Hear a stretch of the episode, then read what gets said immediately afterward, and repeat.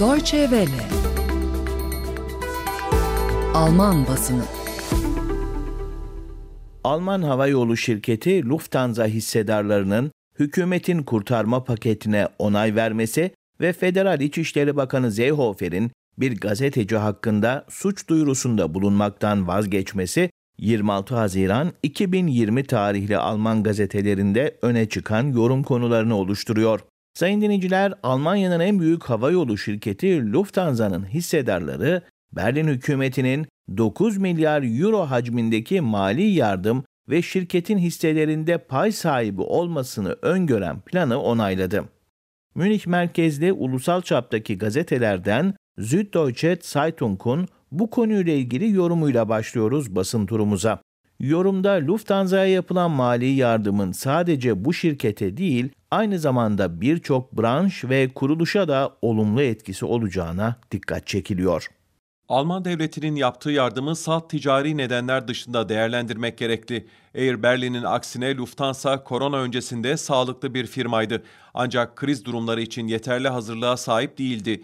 Resmi seyahat kısıtlamaları şirketi temel ticari faaliyetlerinden yoksun bıraktı. Ancak bu işletmelerini korona nedeniyle bir süre kapatmak zorunda kalan otelciler, meyhaneciler veya kuaförler için de geçerli.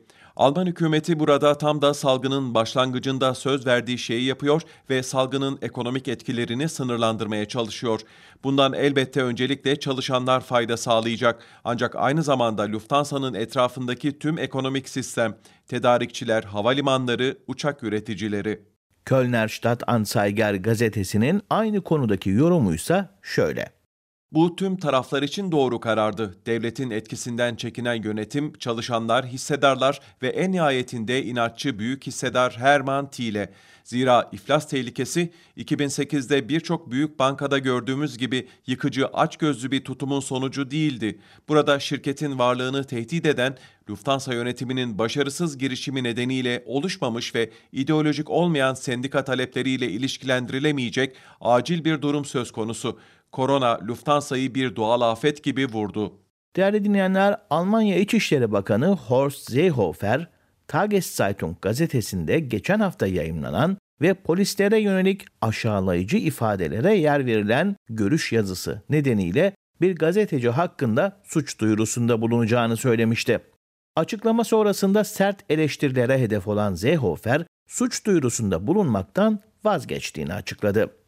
Hessische Niedersächsische Allgemeine gazetesindeki yorumda basın özgürlüğüne müdahale konusundaki hassasiyete vurgu yapılıyor. Hiciv amaçlı olsun ya da olmasın polisleri çöp yığınında görmek isteyen bir kişi polisleri bilinçli olarak aşağılamaktadır. Federal Emniyet'in en yetkili kişisi konumundaki Horst Seehofer'in hiddeti bu bağlamda anlaşılabilir. Ancak İçişleri Bakanı görüş yazısını kaleme alan kişi hakkında suç duyurusunda bulunacağını söyleyerek kendi kendisine zarar verdi. Basın özgürlüğü Alman anayasasının en önemli varlıklarından biri. Bu nedenle özellikle hükümet üyeleri buna müdahale etme noktasındaki her türlü şüpheli durumdan uzak durmalı. Sonunda Başbakanın Seehofer'i bu konuda aydınlatması gerekti. Seehofer'in fikrinden cayması uzun sürdü. Bunun yanı sıra bakan söz konusu tehditle görüş yazısına hak etmediği bir önem de kazandırmış oldu. Çünkü yazıdaki yaralayıcı etkiye sahip aşağılama emniyet güçlerinin bünyesindeki olası sorunları tartışmak için düşünülebilecek en kötü yöntem. Basın turumuzdaki son yorumumuzu yine aynı konuya dair Reutlinger General Anzeiger gazetesinden aktarıyoruz.